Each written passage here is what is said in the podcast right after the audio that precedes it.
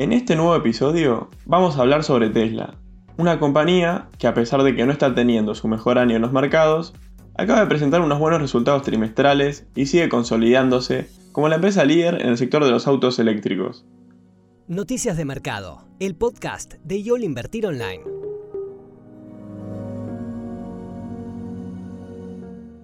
En este nuevo tip de inversión, te comentaremos las últimas novedades relacionadas con la compañía dirigida por Elon Musk, empezando por la publicación de su balance correspondiente al segundo trimestre del año.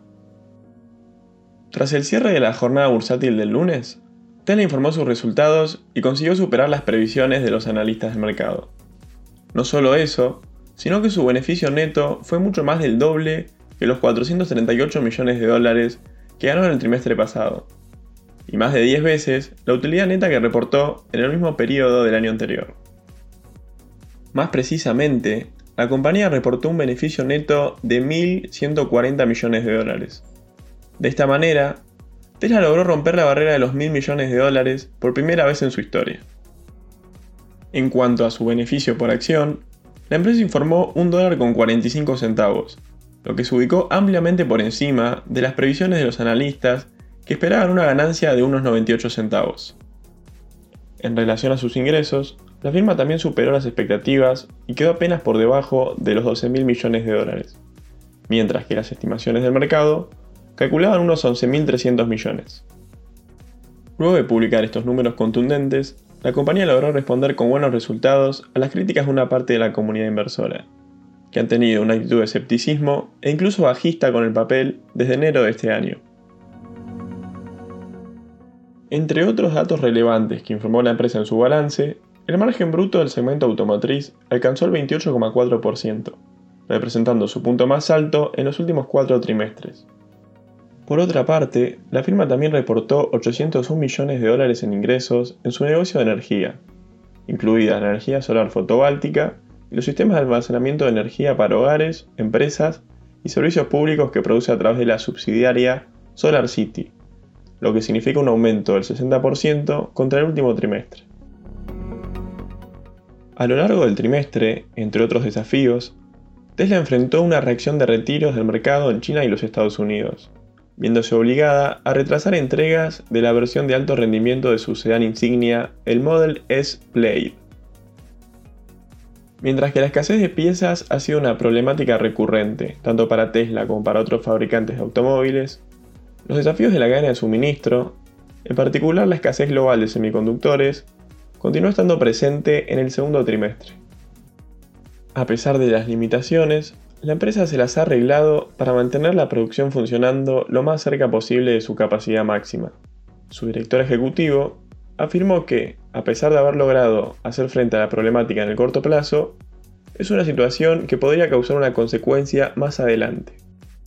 Con la demanda mundial de vehículos en niveles récord, la oferta de componentes tendrá una fuerte influencia en la tasa de crecimiento de las entregas durante el resto de 2021. Por último, en cuanto a la presentación de su balance, la empresa dio a conocer algunas novedades. Entre ellas, se informó que la producción de Cybertruck, la camioneta eléctrica de Tesla, comenzará a producirse en la nueva planta que posee la compañía en Texas a fines de este mismo año. En lo que refiere a su desempeño bursátil, el 2021 está siendo un año negativo para los títulos de la firma. En lo que va del año, ha perdido un poco más del 12% de su valor. Este retroceso en sus acciones se debe a varios motivos, entre los cuales se encuentran una mayor competencia, fundamentalmente en el mercado asiático, donde aparecieron otros competidores como NIO, que comenzaron a erosionar parte del mercado de Tesla. También es importante destacar el contexto de expansión económica que se está viendo a nivel mundial, que suele ser un impulsor de otros sectores más procíclicos. Y también a la escasez de semiconductores, que ha provocado retrasos en las entregas de vehículos. Por último, uno de los factores claves en esta corrección es el gran rally alcista que experimentó la empresa durante 2020, año en el que sus acciones se han disparado más de un 800%. Sin embargo, a pesar de todo lo mencionado, durante el último tiempo Tesla mostró algunas señales positivas. Reconoció la zona de soporte establecida en torno a los 560 dólares, y desde esos valores mínimos alcanzados a principios del mes pasado, la acción aumentó casi un 18%, logrando el quiebre al alza de tendencias bajistas de mediano plazo. A estos datos técnicos también debemos sumar otros aspectos más fundamentales, como el acuerdo con el gobierno de la India para comenzar a distribuir vehículos en ese mercado.